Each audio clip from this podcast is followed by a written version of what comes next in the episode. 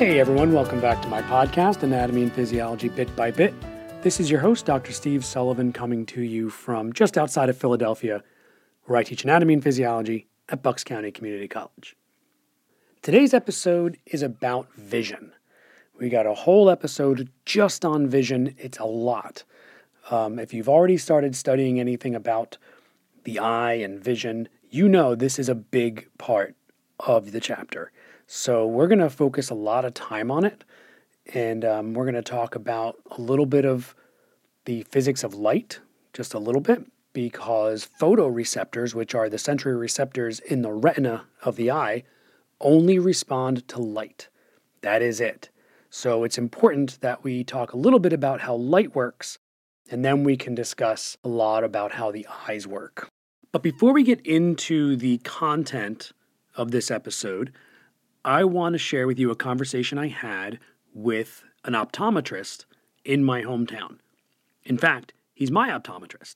Dr. Benjamin Rowe is a doctor of optometry in Doylestown, Pennsylvania, and he sat down with me and had a conversation about what it means to be an optometrist, what optometrists do, and what it takes to become an optometrist. Uh, we also talked about some eye pathologies that were pretty interesting as well.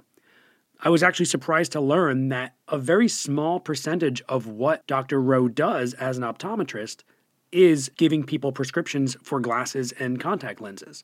There is a lot more that goes into being an optometrist, and I think that you're going to find this pretty interesting. I know I did, and I'm glad you're here to join me for it. So, without further ado, uh, let's listen to my conversation with Dr. Benjamin Rowe, optometrist in Doylestown, Pennsylvania. Okay, welcome Dr. Benjamin Rowe from Doylestown. He is an optometrist uh, on State Street in Doylestown, Pennsylvania. Uh, Dr. Rowe, thank you so much for coming. Yes, thanks. Happy to be here. Uh, so I want to get right down to it. So you're an optometrist in Doylestown, Pennsylvania. Um, how long have you been there? Oh gosh, it's a good question. Um, I, I, in the neighborhood of fifteen to sixteen years. Uh, oh wow! Previously, uh, and other other um, kind of scenarios. But in that location, about 16 years working for myself. Oh, that's fantastic. Yeah. Um, I will let everybody know that that uh, Dr. Rowe is my optometrist, and uh, my whole family's optometrist actually, and we love it there. Um, um, I will tell a quick little story about you before we get into it. That Dr. Rowe actually had glasses made for my son, who we adopted from Thailand, before we even brought him home from Thailand. And through the prescription we had from Bangkok, he was able to make glasses for the son we had not yet adopted. And that was like probably over 10 years ago. Yeah, you know, I, I thanks for the credit. I'll take all I can get, but honestly, that has more to do with, uh, you know, our optician Alex, who who handles a lot of that. But uh, he's fantastic, and and we're lucky to have him. Yeah, he is great. That's true. But you did you did look at the prescriptions and all that stuff. Uh, you gave. I, I may I may have handed it to him, so I'll, I'll take that much credit and that much only. Well, that was awesome. Um, so so uh, tell me what what does an optometrist do exactly? So people ask me that a lot. There's obviously a lot of confusion out there between what's an optician, what's an ophthalmologist, what's an optometrist, and um, the lines are, are, a little bit blurred between optometry and ophthalmology in the sense that there's a lot of overlap. Um, you know, and I often tell people that you kind of want to think of, assuming you know, there's different levels of of everybody's job, uh, but assuming you have a, a competent doctor, you should look at your optometrist is your eyeballs family doctor. So when you have an ache or pain or something doesn't feel right, or it's been a year and you want your blood work done or whatever, you know, you don't you don't look up hematologist, you don't look up the, the ache or pain that you think that you have, you, you go to somebody who can kind of drive your ship and and if you need special assistance then that person will help you coordinate that. But you know it's best to think of, of a good optometrist as your your eyeballs family doctor somebody who can um, either treat you 99% of the time in my opinion or if you do need that specialist or surgical intervention um, they not only know who you need but you know exactly what number to call and can help grease the wheels there to get that process started Oh, that's that's a good way to put it. I like that your eyeballs family doctor. I like that description a lot. Um, so why why did you get into optometry? You know, um, I realized that growing up, I was a science guy. I think you are too. You know, you just you just kind of like it. You, you, find yourself um, drifting towards sciences in, in, elementary school, middle school, and beyond. And and um, sometimes some point in college, you know, I realized that you, you know when, when, you do science, you end up in one of three three things. You you either teach it, which I don't have the patience for that. Um, you do research, and I just just my brain doesn't work in, a, in an academic way. Or you become some sort of, of doctor or clinician or something that in, in a way that helps people, and and that's the one that kind of like you know appealed to me the most. And um, like so many things, you know, your life is determined by these random moments. I went to Penn State undergrad and I, and I took a class just because uh, it's based on attendance and just it was all these different professionals that would come in and they would just spend an hour talking to you about what they did, uh, kind of like this, just in a in a more of a lecture hall type of setting. And um, you know, dentists came in and you know, uh, orthopedic surgeons came in and, and you name it. And, and you kind of go through and, and you kind of start linking the academics and what you're studying to the lifestyle. And I remember an optometrist came in and um, for whatever reason, it just kind of clicked on a lot of, a lot of, uh, you know, buttons for me that, that seemed to make a lot of sense for what I was looking for. And uh, kind of pursued it. And sure enough, it uh, just kind of unfolded and just kept taking the next step and ended up talking to you.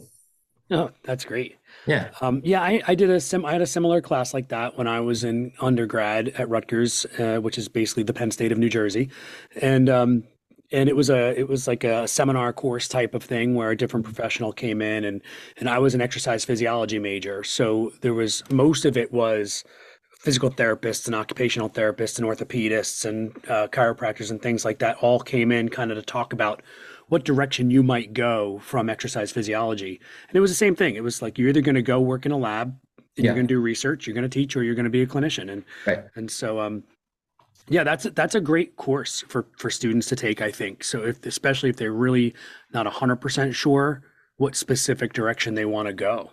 Yeah, it's important. It's one of those courses that I don't think you have to take. Right, it's a course that you, you should take, and if if you have you know, if you can get up off the couch and go to something that you don't have to do, like most things, it ends up usually presenting an opportunity at some point. And, yeah, I, those are classes that that that seem to kind of you know pivot your direction. I agree. Yeah. Uh, so, what did it take to become an optometrist then? Um, so you go to a four-year undergraduate, um, you know, college, university, and you know, you obviously have to take a lot of sciences and prerequisites. But you can you can become a doctor of any type, as you know, as an English major. You know, it's it's mm-hmm. it welcome that that field welcomes a variety of backgrounds, and obviously, you know, you need your fair share of OChem and you know all physics and, and all the stuff that you would think that you would need. Um, and then you have an entrance entrance course, I think, for optometry is called the OAT um, which is you know very similar to a lot of the other tests you'll find MCATs or you, you name it. You know, mm-hmm.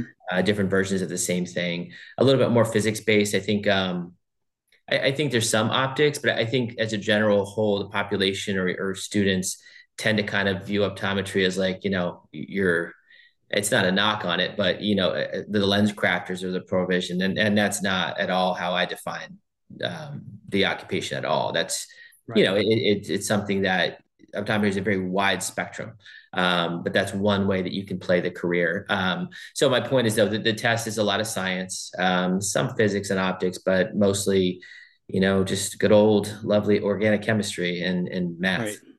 Yeah. Right. So it's real similar. And then optometry school, how yeah. how long is that?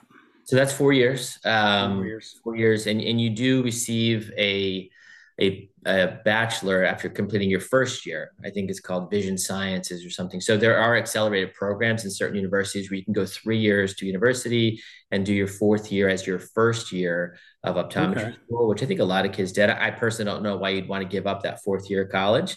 Um, right. No, I don't see the rush to getting into any career, but that's a personal choice. But um, but yeah, it's a full four years, and your last year is is spent in four three month rotations um, at different types of sites. You do a hospital site, private practice. Um, you do like a low vision or rehab site, and um, one other one I can't remember, but it's it's a lot more hands on um, than the first three years, which are purely academic.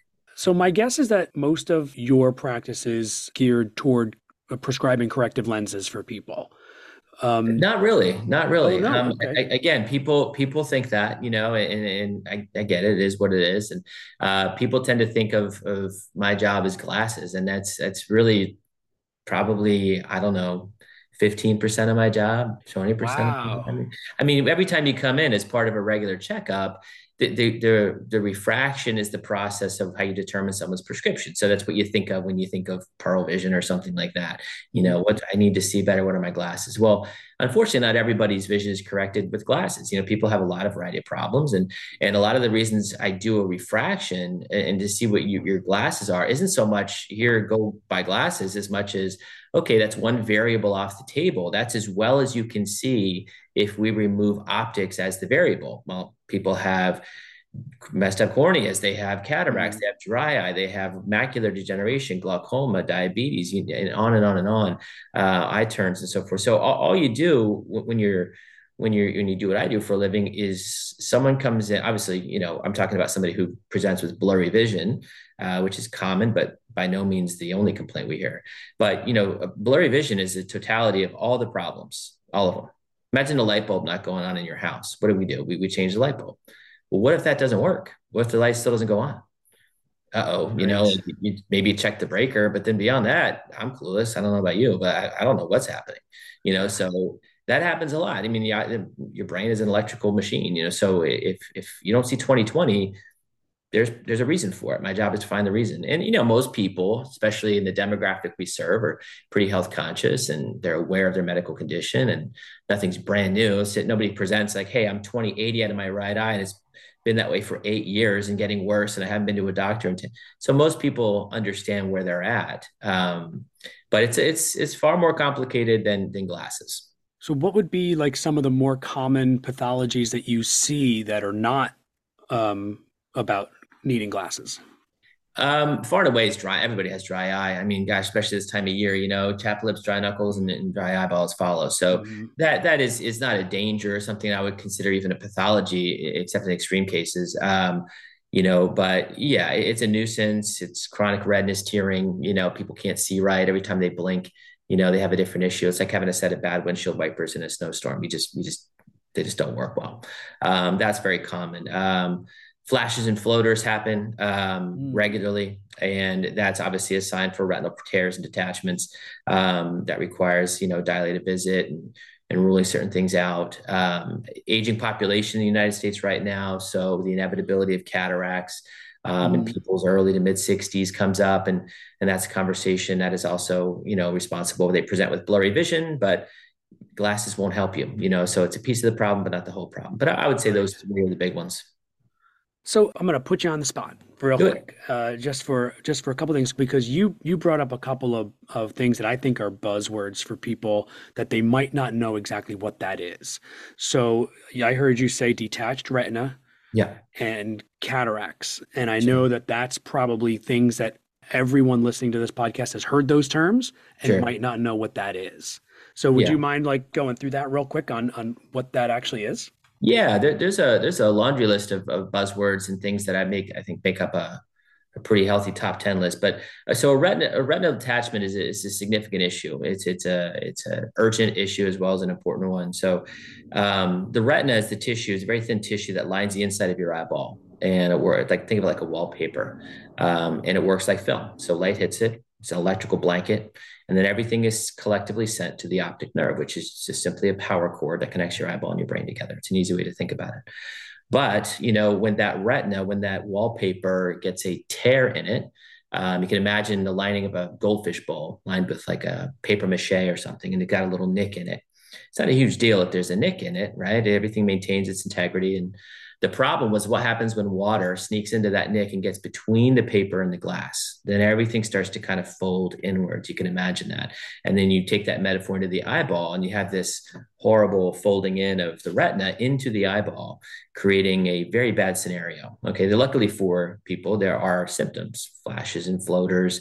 Usually, it's a risk factor determined by a very highly nearsighted person, minus seven, minus eight, minus nine or up or trauma. You know you bump your head on a cabinet or you know a sport or something like that. And you know requires a dilated visit where we open the pupil um, look inside and you can pretty easily see you know uh, first day of practice you could see a retinal tear detachment. So it's not very easily missable um, but that requires one of those scenarios that requires a surgical intervention. That's when you come to your family doctor, me for your eye, and then I call my friends at Retina and I say, this is the exact scenario. This is where it is, what they need, you know, whether the macula is on or off, creating a sense of urgency there. And um, they hit the ground running instead of thumbing through Google and trying to figure out, I, I think I have a retinal detachment. The vast majority of flashes and floaters are not retinal detachments. They're vitreous detachments, which is the gel that fills the eyeball and has a far, far less risk profile.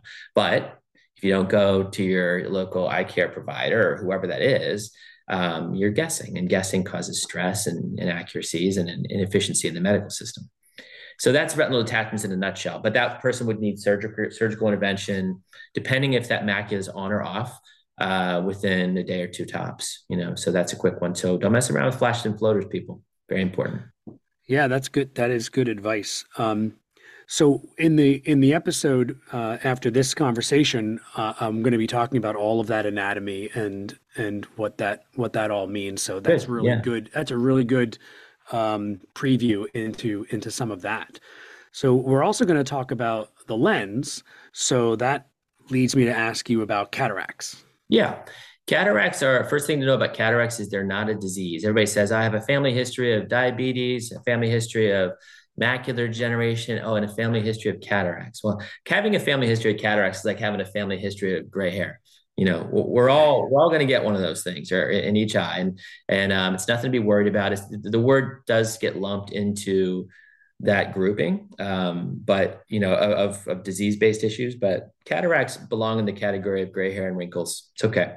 Um, and what happens is just a, a, general progressive opacification of your crystalline lens that you're born with, and it, it it looks very much like when you look through one, it looks very much like those jewel rings that you see in souvenir shops, the tiger eyes or um, cataract, I believe, comes from a word, a Latin word meaning waterfall. So I don't know if I agree with that, but it, it, does look kind of the frothing at the bottom of a waterfall. In a very extreme cases, the, the predominant thing that you'll see when you look at a cataract is the word yellow. It's it's definitely a gold yellow, and it's like looking through stained glass.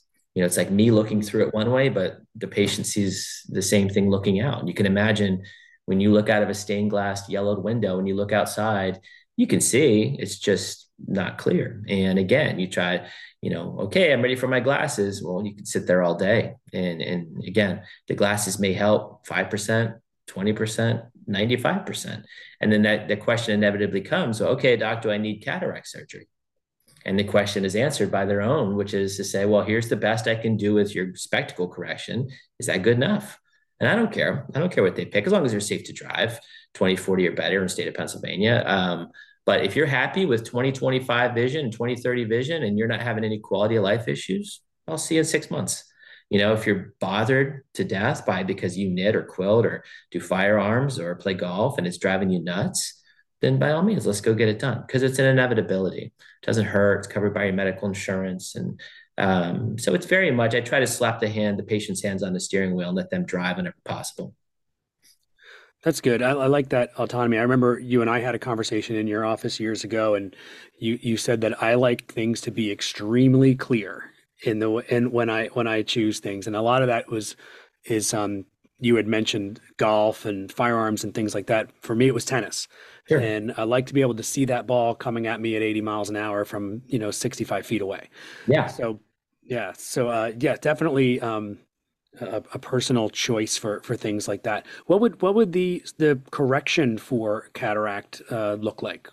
It's a it's a simple procedure. I mean, you're talking in and out of there in 12 to 15 minutes for most most people these days. So um, you're generally given, and I'll give myself a little margin of error here, as, as every cataract surgeon has their own preferences and little variations, and um, so so give a little wide berth to this generic explanation. But um, you know, you're generally from an anesthesia point of view um, you're, you're put into twilight, which means you can see and hear everything. You just, you know, it's like having a few martinis. You don't care what's going on. You know, you're safe. The anxiety melts away, and, and everybody's afraid of screwing themselves up, but you won't. You know, by the time you realize, like, you're asking if you're ready to get going, you're already done. Um, but there's a small incision into the cornea after it's been dilated. Your your, iris has been dilated. Um, small incision into the cornea, uh, multiple small incisions just to allow different access points. Um, and your crystalline lens sits inside what's called a, a, capsule, which is very similar to think of it like a Ziploc bag. You know, we have to most the most difficult part for cataract surgeons is the opening of the anterior capsule, something called a capsulorhexis, where they make a small kind of a pulling tear into front of the anterior capsule. And then with tweezers, they create this circular opening. Um, takes a lot of skill, a lot of practice, and um, that's that's what you're good at when you're good at cataract surgery. Essentially, it's it's a very important skill. So that accesses the lens itself, and the lens is broken up. Typically, there's multiple ways to do it. You can flip it out of there. You can divide it into sections. You can pull the nucleus out of the lens and then pull the cortex out later. There's a variety of of techniques, as you would imagine, that different surgeons use or have, depending on their preferences and also the lens itself. There's a variety of cataracts. Um, but you want to leave ideally the back of that bag, that capsule intact. You want it's called a posterior capsule, and you want to leave that intact and polish it before you put the implant in. And you want to keep the separation of the anterior and posterior chambers there. Um, if it breaks, which it happens sometimes, there are some complications. Um, it's rare and very fixable, but something that requires certain follow-up procedures to be done. But when that lens is removed, um, whether it's in, a, in you know these days it's in a small piece, uh, small various pieces. Or fancy a fancy vacuum cleaner that essentially sucks up the pieces, and then a, an implant is put into that initial opening of the anterior capsule and fits into the capsule. So it's rolled. It's kind of circularly rolled up like a burrito, and then once we once they stick it into that capsule, it unfolds like a tortilla, and then they position it and it's there for the next you know 2000 years. Wow. And that will do the job of the lens. That will do the job of the lens plus your spectacle correction. So if you're a you know the, the advantage of that of course is you know people in the know really want cataracts because again you know people with like a minus eight prescription glasses and contacts have been a pain in the neck their whole life. Um, yeah, you replace the power of the lens that you removed, but you also mathematically factor in that minus eight prescription and it's very similar to wearing your distance contact lenses inside your eyeball for the rest of your life. Wow. Yeah. Oh, you don't need reading glasses, really but you know what? T- yeah, tough noogies. You need reading glasses. That's that's it. There yeah. are options for multifocal lenses. There are options for things like monovision, where you, one eye sees far, one eye sees near. But that's certainly something that needs to be discussed on an individual basis. That's uh, that's really interesting. I didn't I didn't know that the cataract procedure also can take care of your corrective lens needs. That's, yes. That's actually now it's really intriguing to me. well, that's it. Well, now once you get it, you understand the value of cataract surgery. Yes. Right. All right. Well, um, I want to thank you so much for your time. You've been super generous, and that has been a really interesting conversation. I think the listeners are going to get a ton out of that. Oh, good. Happy to help you. Thanks for having me. So, so uh, all right, Dr. Rowe, thank you so much. I will see you soon. I got a postcard in the mail yesterday that okay. I am due. So I am definitely going to see you soon. And thank you so much once again. Okay, thanks. I learned a ton from that conversation with Dr. Rowe. Uh, learning about what optometrists do outside of corrective lenses, I thought was really interesting. And I'm hoping that you got as much out of that conversation as I did. Uh, I want to thank Dr. Rowe for joining us. He is again in Doylestown, Pennsylvania at Doylestown Family Eye on State Street. So if you're in the area, look him up, pay him a visit. He is a fantastic optometrist. He is the optometrist for my entire family, and uh, we like him a lot. Having said that, it is time to get into learning about vision. So let's go. All right, so let's get to it. We're going to start with the anatomy of the eye and the structures surrounding the eye that are accessory to vision. So, even though you're listening, so it's kind of hard when you're not seeing an image or um, or a cadaver photograph or something like that, an illustration that's just kind of explaining the anatomy of the eye. I'm still going to give it a shot to see if I could give this explanation in a way that makes sense to you. And maybe you can listen to this while you're looking at pictures that you find online or are in your textbook. So I'm going to start with the outside of the eye as if we're looking at the anterior of a person. And what we're going to notice right off the bat is that our eyes are covered by eyelids. And you know what eyelids are, but we call them palpebrae. There's a superior palpebra and an inferior palpebra.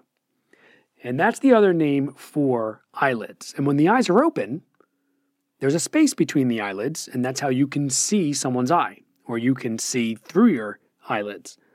And that space is called the palpebral fissure. Now, the palpebrae meet in the corners of your eyes. There's a corner by your nose called the medial commissure. And then there's a corner out by your ear called the lateral palpebral commissure. So these are the palpebral commissures, medial and lateral. If you took a really good close look at your eyelids, especially in the corners near your nose, you'll see a tiny little hole in both the bottom and the top. So the inferior and superior palpebrae both have these little holes. That hole is called a lacrimal punctum. Plural would be puncta.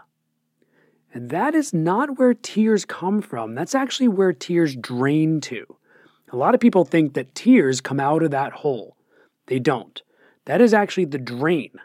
So the lacrimal fluid that's covering the surface of your eye has somewhere to go and it drains away from that area.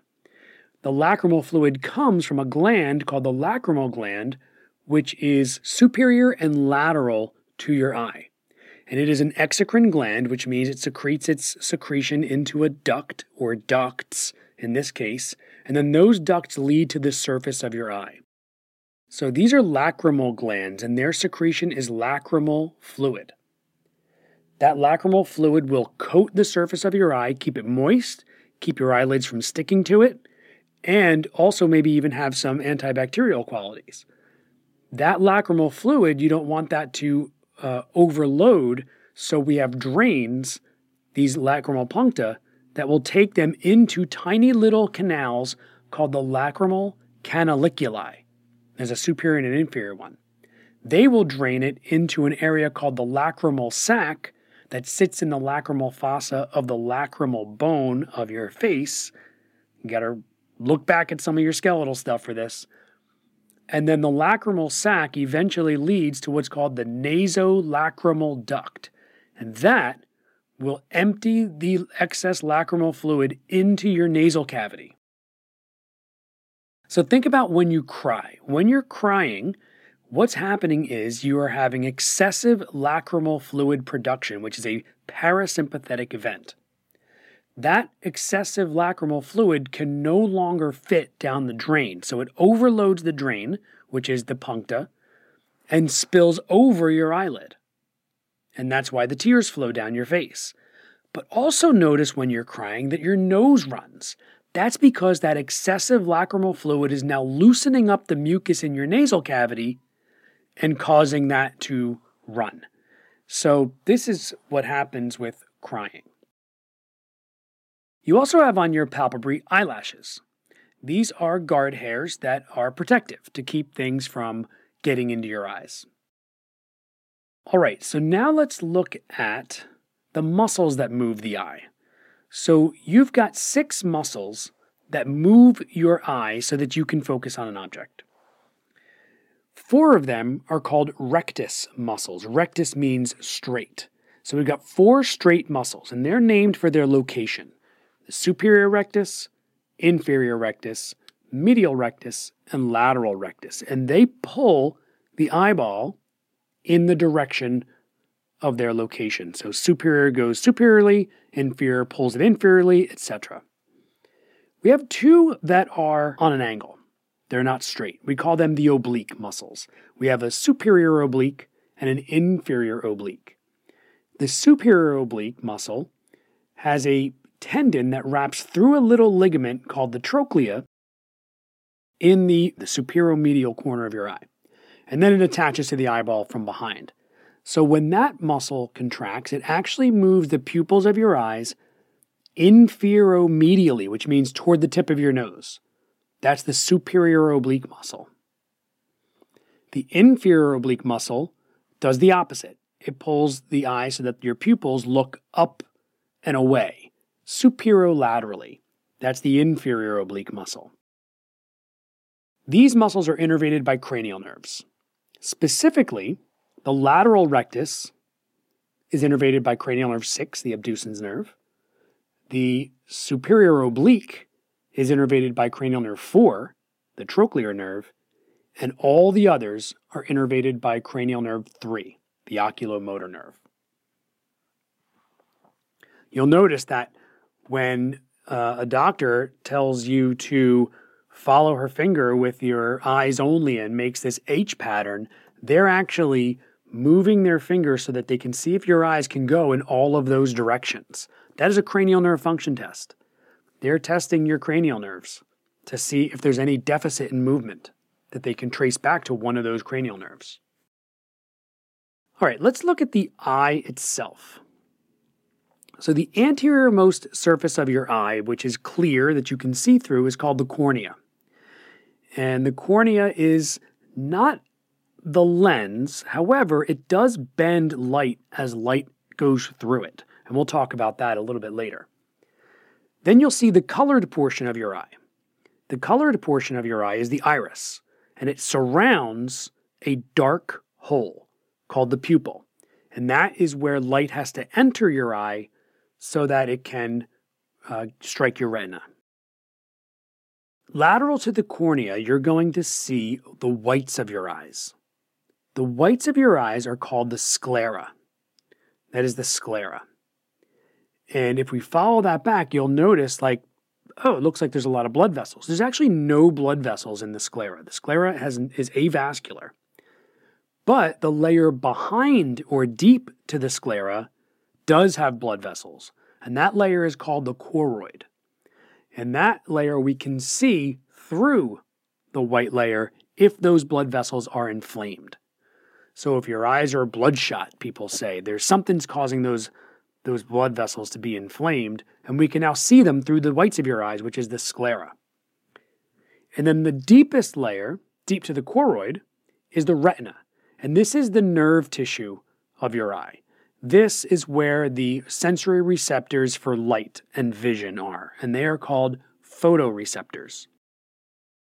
All right, so let's go back to just behind the iris. So we've got a couple of regions here. We have two chambers. We have what's called the anterior chamber, which is the space between the cornea and the iris. And then we have the posterior chamber, which is the space between the iris and the lens. The lens is inside your eye behind your iris and pupil. Don't confuse that with the cornea, which looks like it would be a lens. The lens is actually a thick, connective tissue spherical structure that is actually almost never fully spherical, in your eye that will refract light as it enters the pupil so that it can be focused on the region of your retina that has the highest concentration of photoreceptors. So, this is what we call the lens. Attached to the lens are ligaments called suspensory ligaments. Sometimes you'll hear them called zonular fibers. Those ligaments are attached to ciliary bodies. The ciliary body is a muscle group that contracts and relax to pull the lens real tight and thin, or to let the lens relax so it's rounder and thicker. The rounder and thicker it is, the more it can bend light. The tighter and flatter it is, the less it bends light. So these muscles are used for us to see things that are real close up, and we're going to talk about that later when we discuss the physiology of vision. There's a little apron kind of around the inside of the eye before we get to the retina called the ora serrata. And then there is a thin tube going from the lens all the way back to the optic nerve, which is where the retinal fibers all meet and leave the eye. And that little tube is called the hyaloid canal. Now, the posterior part of the eye is filled with a jelly like substance called the vitreous body. And this helps maintain the intraocular pressure of the eye so that it's not uh, going to collapse on itself. And the anterior part of the eye is filled with a more watery substance called the aqueous humor. All right, so when we look at the posterior part of the eye, the, the retina, we can see that there's two main little areas. One is called the fovea centralis, or the central fovea, and that is the area where there is the highest concentration of photoreceptors. This is the area that you want light striking on the thing you're looking at specifically, because that will be in the best focus for you because you'll have your highest rate of visual acuity. So that means that you're going to get the most photoreceptors that you can at one time with one object that you're looking at. And then we're going to see that in the clearest high definition resolution we could get. Now, near the fovea centralis is the macula lutea, or the macula, which is the direct center of the retina. They're close to each other, but they're not typically exactly the same. We're also going to have an area of the retina where there are no photoreceptors, and this is where all the retinal nerve fibers meet in the posterior eye and get bundled together as a nerve and leave the eye heading back toward the brain. And that is called the optic disc. It's the beginning of the optic nerve. Now, you can see this optic disc. With an ophthalmoscope, you can take a look through the pupil and you can see the beginning of the optic nerve. It is actually called the blind spot because there's no photoreceptors there. So, light striking that part of your retina, you can't see. Luckily, we have stereoscopic vision, which means we look at the same thing with both eyes at the same time. And since the blind spots are in different locations, we don't actually have a blind spot because we've got both eyes doing what they're supposed to do. If you can only see out of one eye, then there will be a blind spot in your peripheral vision somewhere. It's never what you're looking at because you manipulate your eyes to focus the light you're looking at on the fovea centralis. It should never focus on the blind spot if you're doing it right. But in your peripheral vision, there might be a little blind spot. All right, I think that's enough to cover for anatomy of the eye. Now I think we should probably get into image formation and what it means to actually get the light we want to see focused on the right part of your retina. Now remember that vision is dependent upon light causing the reactions necessary to stimulate photoreceptors. So the only thing we actually see is light. We see light either being emitted by an object like a light bulb or the sun, or we see it reflecting off of objects. Like when you see a chair in the room, you don't really see a chair. You see the light that is reflecting off of that chair. When you see the sun in the sky, you don't really see the sun. You see where the sun was eight minutes ago because light travels at a specific speed. And it takes eight minutes for the light from the sun to get to the earth. So, what you are seeing is the light that was emitted by the sun eight minutes ago. And by that point in time, the Earth has already moved a little bit, and the sun's position in the sky has changed. When you look at a star, you could be looking at a star that burned out 10,000 years ago. Because if that star is 20,000 light years away and burned out 10,000 years ago, we're still seeing the light that was emitted 20,000 years ago. So we're seeing the star that is no longer there. Right? A light year is defined as the distance light can travel in one year. Now, light travels 186,000 miles per second. So imagine how many miles a light year has to be, right? How many seconds are in a year, and multiply that by 186,000. A light year actually comes out to about 6 trillion miles. 6 trillion miles. But keep in mind, we are not seeing objects. We are seeing the light reflecting off of objects. When the light is gone from the room, you don't see anything, just total darkness. Some people say, oh, well, our eyes get used to the light and then we can see in the dark. Uh, your eyes are getting used to the little bit of light that's probably getting in. You're not in a completely dark room. And so that's what you're getting used to. You can't get used to no light at all because then there's nothing to stimulate your photoreceptors. All right, so the process of vision is going to start when the light rays enter the eye via the pupil and they focus on the retina to produce a tiny inverted image. Right? The reason why the image is inverted is because light travels in straight lines. Right? So sometimes you'll I'll say to my students, when you go to the beach in New Jersey, the Jersey Shore, and you look out over the ocean, why aren't you seeing Portugal? And sometimes they'll say, oh, it's too far. Well, it's closer than the moon, but we can see the moon. The reason is because light travels in straight lines and the earth is round. So, since the earth is curved, you can't see Portugal because it's down the slope, and the light continues straight over that slope, which is what we call the horizon.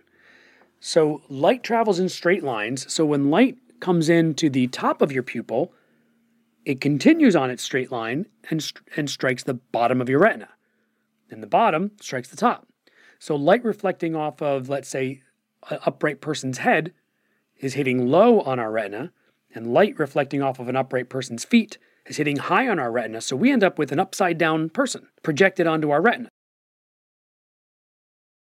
Now, the good news is that early on in infancy, we figure this out. The reflexes that we're born with kind of explain to our brain that we're not seeing the world right, and our brains have shifted our perception so that they make sense in the world. All right, so remember that also light travels at different speeds through different materials. So this means that light will refract or bend when it travels through something other than air, including a lens. Right? So the, if you wear glasses, the lenses of your glasses are meant to bend light so that they strike the correct part of your retina. Contact lenses, the same. And so, because of this refraction, we can focus the light where we want it to be, which is on the fovea centralis, the most highly concentrated area of photoreceptors that we have on our retina. That's what we want. The first thing that's going to bend the light or refract the light is the cornea. So, the cornea is the first separate medium that light has to travel through. And actually, most refraction takes place through the cornea. And the lens just fine tunes the image. So the light goes through the cornea, bends a bit, goes through the pupil, and then hits the lens through the pupil on the other side of the iris. The lens will then refract it more so that the light rays we're looking at, which means they're reflecting off an object that we want to focus on, are striking the retina at that fovea centralis. That's where we're going to get the clearest most high resolution image. So think about it. If you look across the room at someone, you can still see other people who are sitting next to them, but they're not in focus. If you want to focus on them, you got to contract those uh, extrinsic muscles of the eye I mentioned earlier and shift your pupils a little bit so that you can manipulate the light rays reflecting off of that person and have them hitting the fovea centralis. That's what you want to do. So that's what we do. We can still see other things that we're not focusing on, they're just blurry. The other thing that's going to happen is we need to stretch the lens out to the right degree of stretch so that we can focus the light properly. The shorter the light rays are, the harder they are to bend, which means you want the lens to be thick and round. The thicker it is, the more it will bend the light.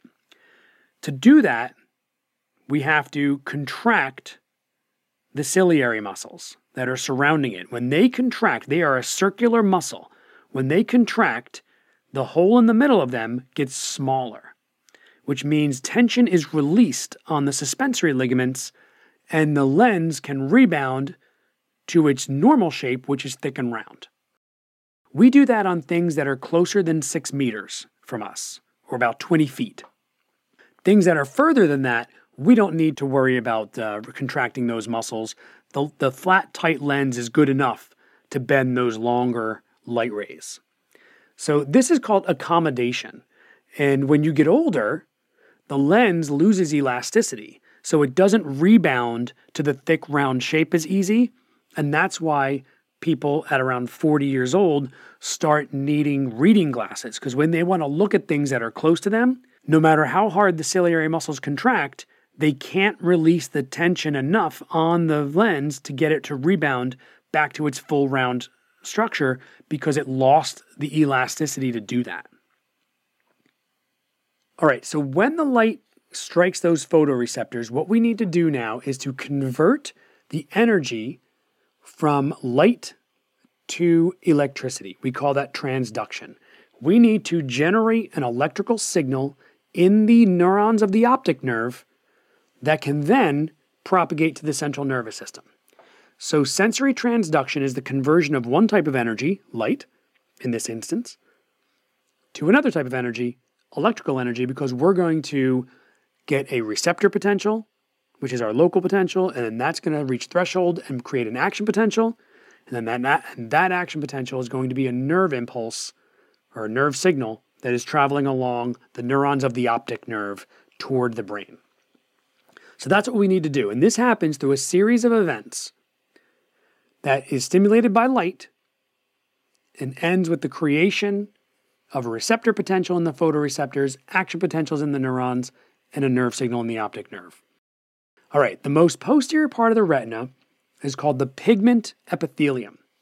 It's a darkly pigmented layer that absorbs stray light so it doesn't degrade the visual image. So we don't want all this like scatter light making nerve signals. So that pigment's going to absorb stray light so we get a good solid image. Anterior to the pigment are three layers of cells that serve as the neural components of the retina. And they're called the photoreceptor cells, bipolar cells, and ganglion cells. The photoreceptor cells generate a chemical or electrical signal and are mostly rods and cones. You've probably heard of rods and cones. There's about 130 million rods, and they're responsible for night vision, and they can only produce shades of gray. There's only about 6.5 million cones, and they function in brighter light, and they are how we get color vision. Rods and cones synapse with the dendrites of bipolar cells. These bipolar cells are the first order neurons of the visual pathway. The bipolar cells then synapse with ganglion cells, which are the largest neurons in the retina. They are the second order neurons of the visual pathway, and their axons are going to form the optic nerve. So, this is something different than we've seen in other sensations. The optic nerve is not the first order neuron of vision. The optic nerve is actually the second order neuron of vision. In the past, the sensory neuron was always the first order neuron. Not in this case. We got too many things going on in the eyes for that to be the case. Okay, even though the, the ganglion cells are not responsible for image formation, some of them do absorb light directly and transmit signals to the brainstem to control pupil diameter and your body's dark light cycles. So think about vision. Vision is not just about being able to perceive an image. We need vision to tell us whether or not it's time to go to bed. We also use light striking the retina to determine how wide our pupils should be. So the iris has muscles that will contract and relax to control how much light is entering your eyes. So in bright light situations, your pupils might constrict because there's too much light coming in and you want to regulate that. In low light situations, your pupils will dilate so we can get in as much light as possible. So we need a stimulus for that, and the stimulus for that reflex is light striking the retina. Changes in that pigment of photoreceptors stimulate the creation of a nerve signal in the retinal nerve fibers. So I want to talk about how that happens, and I'm going to use rods as the example. Uh, and I'm pretty sure cones work the same way. I don't think we know for completely sure, but it's very likely that cones work the same way as rods. So, rods contain a pigment called rhodopsin, which is also called visual purple. And it's a combination of two different molecules, opsin and retinol. In the dark, each rod steadily releases the neurotransmitter glutamate into a synaptic cleft that it shares with a bipolar cell. And the retinol molecule has a bent shape called cisretinol. However, when the rod absorbs light, it is transformed into a straight form called transretinol. So cisretinol, which is bent, straightens out into transretinol. This form then breaks away from the opsin, leaving the opsin colorless instead of violet. So instead of being visual purple, it loses its color. So what we call this is bleaching. So this is called bleaching. It's when the transretinol leaves the opsin, taking away its violet or purple color. The opsin then triggers a reaction that causes the rod to stop secreting glutamate.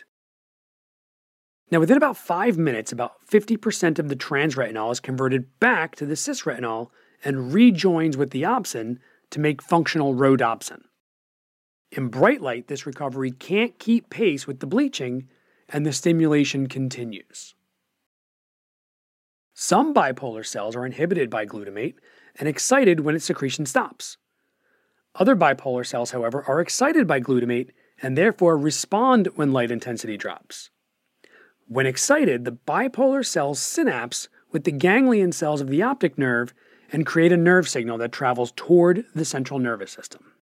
That nerve signal is now going to run along the visual projection pathway. So let's talk about what that means. As your eye scans a scene, it's going to pass areas of greater and lesser brightness. Their images on the retina cause a rapidly changing pattern of bipolar cell responses as the light intensity on a patch of retina rises and falls. This helps your central nervous system get the data it needs to perceive a proper image. Now remember, the bipolar cells of the retina are the first order neurons of the visual pathway. The second order neurons are the retinal ganglion cells, whose axons are the fibers of the optic nerve. The optic nerves leave each orbit through the optic canal and they come together in the area of the pituitary gland to form an X like pattern called the optic chiasm. From there, nerve fibers are referred to as the optic tracts. So it goes optic nerves are the most distal, they're the ones closest to the retina. The optic chiasm is where the optic nerves cross each other close to the pituitary gland. And then the path they take heading back toward the brain from the optic chiasm are called optic tracts. Here's the interesting thing though not all the fibers of the optic nerves cross the midline at the optic chiasm. Only specific ones do. And this is the weird part, right? So you've got an eye, and let's say it's your left eye, and your left eye has a, medial retina close to your nose and a lateral retina close to your ear. The fibers of the medial retina that come together in the optic nerve, they go back through the optic nerve and when they reach the optic chiasm, they cross to the other side of your brain. And same thing with your right eye. The, the medial retinal cells go down through the optic nerve, reach the optic chiasm, and cross to the other side of your brain. The fibers from the lateral retina, or what we call the temporal retina, go back through the optic nerve, but when they reach the optic chiasm, they stay away from it and stay ipsilateral and become part of the ipsilateral optic tract. So here's the way to think of it nerve fibers of the medial or what we call nasal retina cross the optic chiasm and become part of the contralateral optic tract. Whereas nerve fibers of the lateral or temporal retina they stay on their own side when they reach the optic chiasm, bypassing it and become part of the ipsilateral optic tract. Remember, ipsilateral means on the same side of the body, contralateral means on the other side of the body. So that's a really interesting thing. And also, it's clinically really significant because lesions of these nerves, whether it's optic nerve, optic chiasm, or optic tract, lesions in those regions will cause different visual symptoms depending on where they are. Some will affect both eyes, some will only affect one eye, some will only affect the peripheral vision of both eyes. It's very interesting uh, clinical significance right there. Okay, remember that since light travels in straight lines, that light reflecting off of objects in the lateral visual field of each eye strike the medial retina, and vice versa. So only images from the lateral fields of view are perceived by the contralateral cerebrum because they strike the medial retina, which goes through the optic chiasm and objects that strike the temporal retina from the medial field of view, they stay ipsilateral. So that's another thing. If someone has symptoms where you can see the symptoms in their visual field, what parts of their visual field have they lost? You can make a prediction for where along the visual pathway there might be a problem. Most axons of the optic tracts end in the lateral geniculate nucleus of the thalamus, where they synapse with neurons of what's called the optic radiation. These white matter fibers project to an area in the occipital lobe called the primary visual cortex. And this is where conscious awareness of vision takes place. So we can perceive an image based on the way light is striking the retina. Damage to the occipital lobe can cause blindness, even if the eyes are functioning perfectly normal. Now remember, vision isn't just about making an image and perceiving an image. A few optic nerve fibers end up in the superior colliculi and pretectal nuclei of the brainstem's midbrain. The superior colliculi control the visual reflexes of the extrinsic eye muscles so that we can reflexively move our eyes in response to light. The pretectal nuclei are involved in the accommodation reflex for near vision, as well as the reflex that causes your pupils to constrict in response to light. If something moves real close to you and your lenses have to get thicker, that reflex comes from those pretectal nuclei. If your pupils constrict because there's a lot of light, also pretectal nuclei. But if something flashes of light in the corner of the room and your eyes dart over to see what it is, that's superior colliculi reflex. All right, so that's a lot on vision.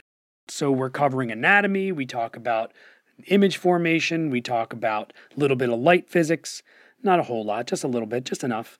And we talk about the visual projection pathway so you can see what parts of the central nervous system that these signals are traveling to. Thank you so much for listening. I really appreciate, again, all of your support. I've uh, been getting a lot of emails lately. People are really excited that the podcast is back. I love getting that. Uh, usually they're very, very supportive. A lot of times they're just begging me for more episodes, which I'm doing the best I can on. And and uh, we got a lot of episodes in a row for the last few weeks, so that's really good. Uh, but I really do appreciate getting those emails. So feel free to email me. It is minus 55media at gmail.com.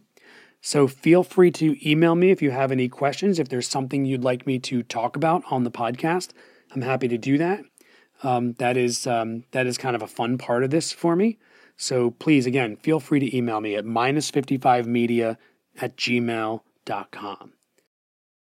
Once again, I want to thank my guest today, Dr. Benjamin Rowe from Doylestown Family Eye. He is an optometrist on State Street in Doylestown. So thank you again, Dr. Rowe. And I want to thank all my listeners. Once again, without you, this doesn't happen. So thank you again and I am looking forward to seeing you for the next episode, which will cover hearing and equilibrium. We're still in the nervous system, we're still in sense organs, we're almost done. See you next time. Anatomy and Physiology Bit by Bit is a production of Minus 55 Media. Please take the time to rate the podcast, and don't forget to check out my YouTube channel, Student Help for AP. That's Student Help, the number four, AP. There's a whole lot of tutor videos on there that I think you're going to find helpful. Special thanks to my family, Bucks County Community College, and McGraw Hill Education, where you can find Anatomy and Physiology Digital Suite, my low cost, tutor video based digital learning solution for anatomy and physiology, already being used at several colleges and universities.